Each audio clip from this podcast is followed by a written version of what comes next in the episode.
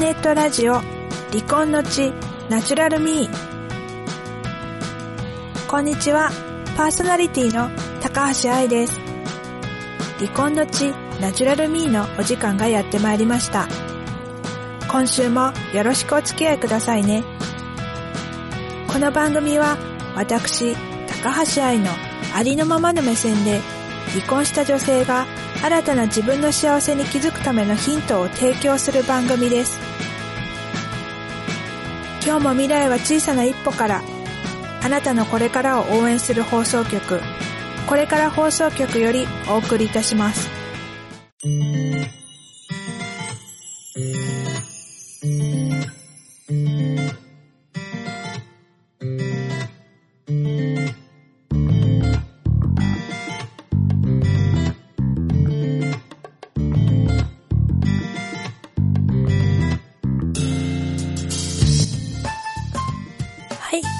改めまして、パーソナリティの高橋愛です。この前、ホームページをちょっと、ちょっとどころではなくですね、まあ私にしてはこうがっつりとこういじりました。まず、独自のドメインを取り直して、そこに新しくサイトを移転させました。ホームページ自体はワードプレスを使ってやっているのですが、こうテーマを変えたり、設定をこういろいろしていると、あっという間に一日が過ぎてしまいました。まだホームページ自体はこう中身も十分ではなないので、こう少しずつこう充実させていきたいなと考えています。機会があったら目を通してみてください。はい。では今週もこのコーナーから行きたいと思います。離婚した女性に送る心このままありのまま。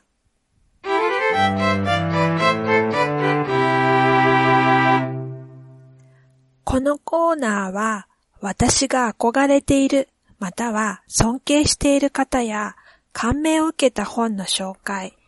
リスナーからの悩み、困りごとにお答えするなどを通じて、離婚した女性が離婚後の人生を豊かにしていくためにはどんなことが必要かというヒントを伝えていくコーナーです。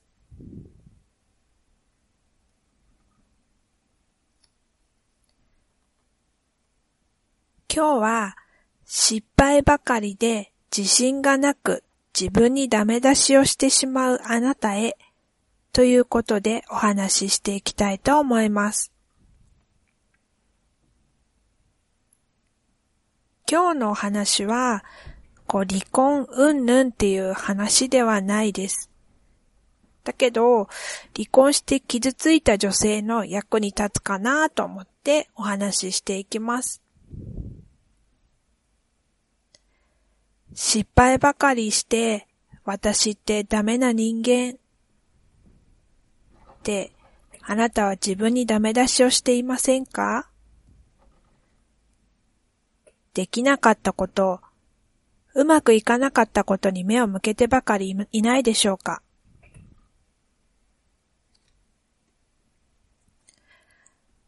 あなたは確実に物事を成し遂げたいと思っているから、失敗はリスクと捉えているのかもしれませんね。そして失敗は許されないもの、してはいけないものって無意識のうちに思っているから、失敗した自分が許せなかったり、自分がダメだと思ってしまうのかもしれません。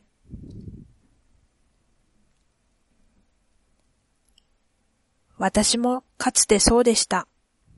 今でもそういうところがあります。私は変なところですごく慎重になってしまって、失敗は怖いもの、失敗はしてはいけないものという認識がとても強かったです。そして失敗したら私は私のすべてが否定されているように捉えていました。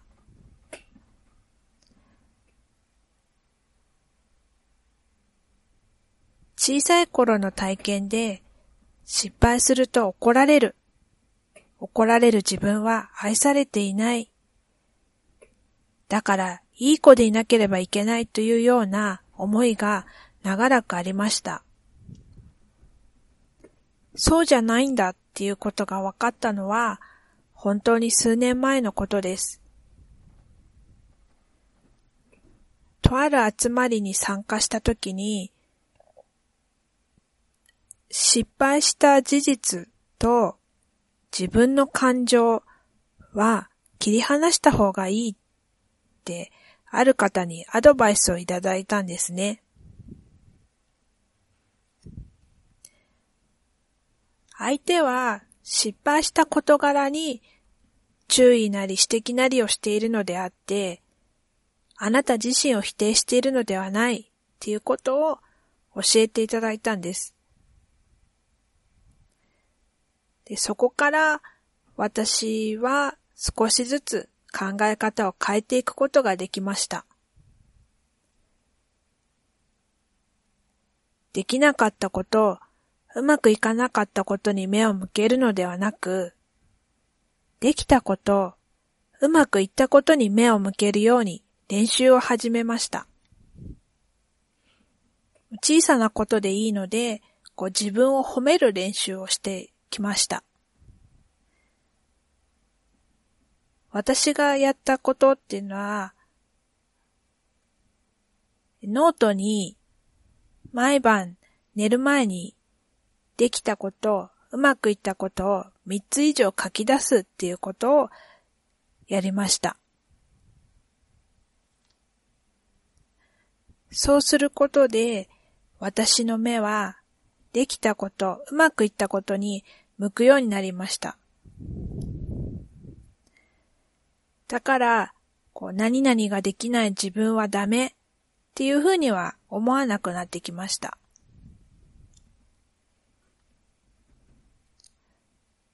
そうすると、不思議なことに、失敗することの怖さっていうのが少し減ってきたんですね。必ずしも失敗するわけではないし、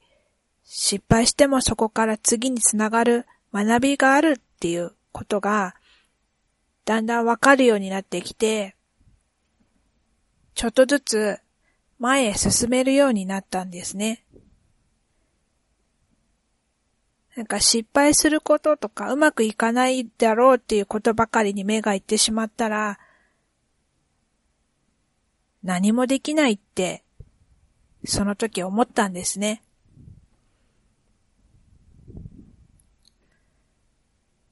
失敗するかどうかなんて、やってみないとわからないです。また、何をリスクと捉えるかは人それぞれですが、少なくとも失敗のすべてはリスクではないなと私は思い始めています。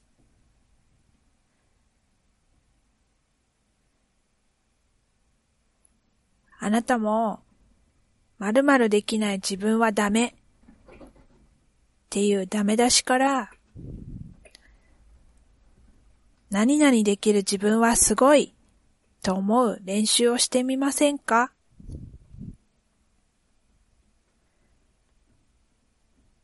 自分にね、じ自信がなくてダメ出しばかりしていたら、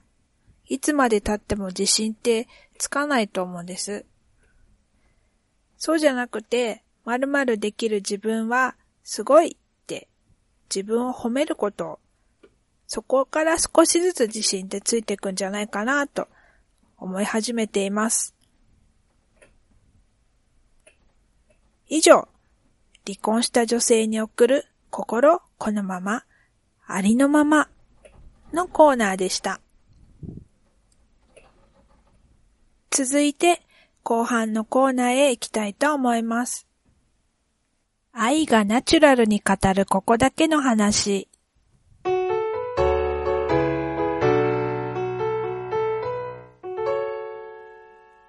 このコーナーは、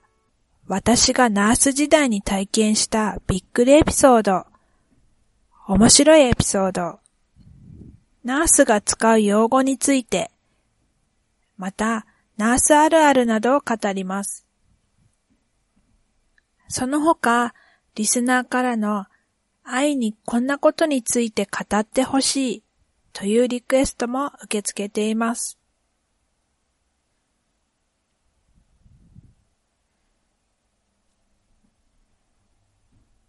今日は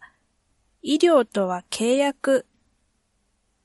という話をしていきたいと思います。皆さんも怪我をしたり病気になった時に病院に行くという機会があると思います。病院に行くと体の、体の不具合を治してもらえると思っていませんか？あの病院に行くとすぐ治るなんていう話もよくあります。皆さんは知らず知らずのうちに医療は万能だと思っていませんでしょうか？だから思うように傷や病気が治らなかったり元通りにならないと不満を持ちますよね。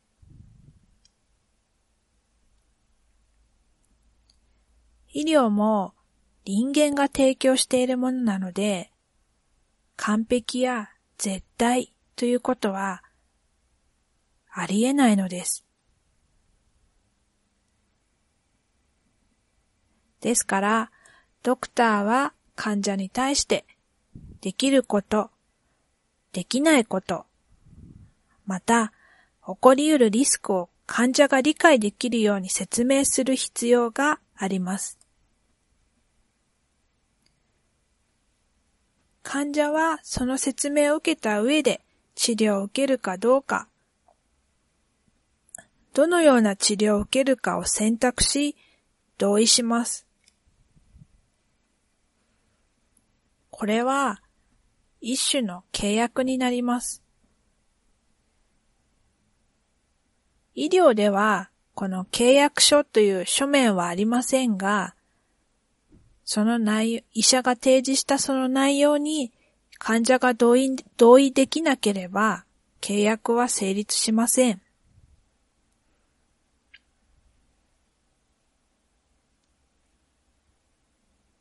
例えば、お腹が痛くて病院を受診したとします。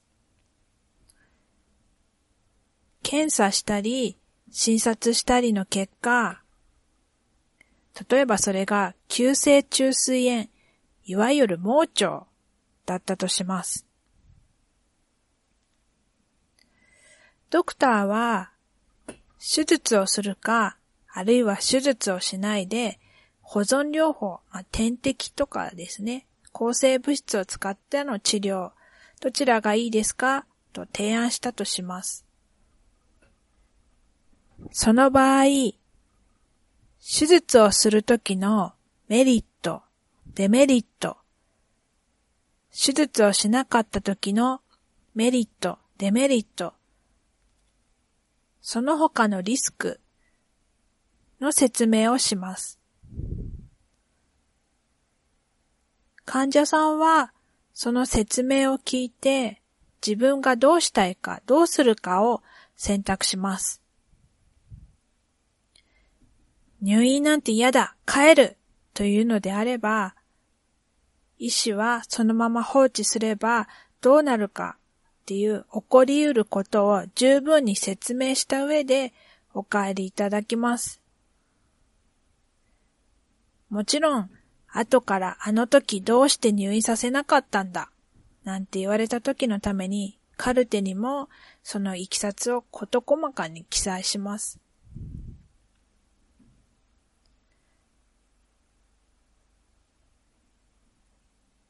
難しいのは、家族は入院させたいけれど、本人が拒否をする場合ですね。精神科では条件を満たせばそれも可能ですが、内科や外科などでは、やはり難しいのではないでしょうか。あくまでも本人の意思による入院が基本なので、本人が物事の状物事の状況をきちんと判断できる状態であるのであれば、本人の意思が尊重されるのでしょう。だって契約したくないっていうことですから、医療を受けたくないっていうことですから、それは何があっても、それが本人が選択したっていう責任だと私は思うんですね。ね医療はこう神様がやってるわけではないので、ね、人間がやってるので、やはり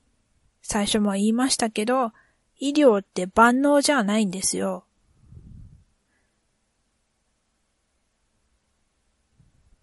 なので、やはり自分にとって何がいいのかっていうのをよく考えた上で、その分十分説明を、受けた上でどうするかっていう選択が必要となるんですね。だから医者任せにするのでもなく、自分でしっかり考えて医療は受けてもらいたいなと思います。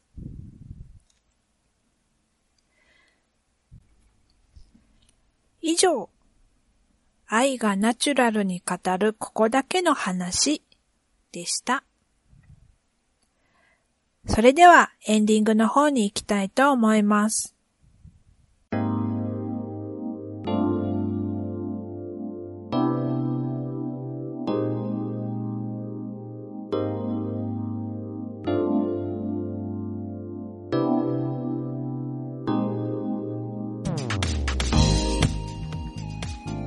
のお話はいかがでしたか？ご感想をお待ちしております。7月の終わりから8月にかけて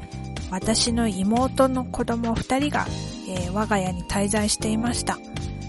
中3と小3の子たちだったんですけれども、下の小3の子は、その長期でのお泊まりっていうのがすごく初めてで、途中ホームシックにかかっていました。一人で泣いて、こうブツブツとこう不満を漏らしていたのが、こう何とも言えなかったです。私も子供の頃は夏休みになると親戚の家にお邪魔させてもらっていました。ホームシックになった記憶はあんまりないのですが、都合の悪いことは忘れているのかもしれませんね。そろそろお別れのお時間がやってまいりました。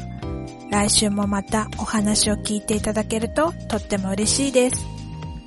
では、今日もお付き合いくださり、ありがとうございました。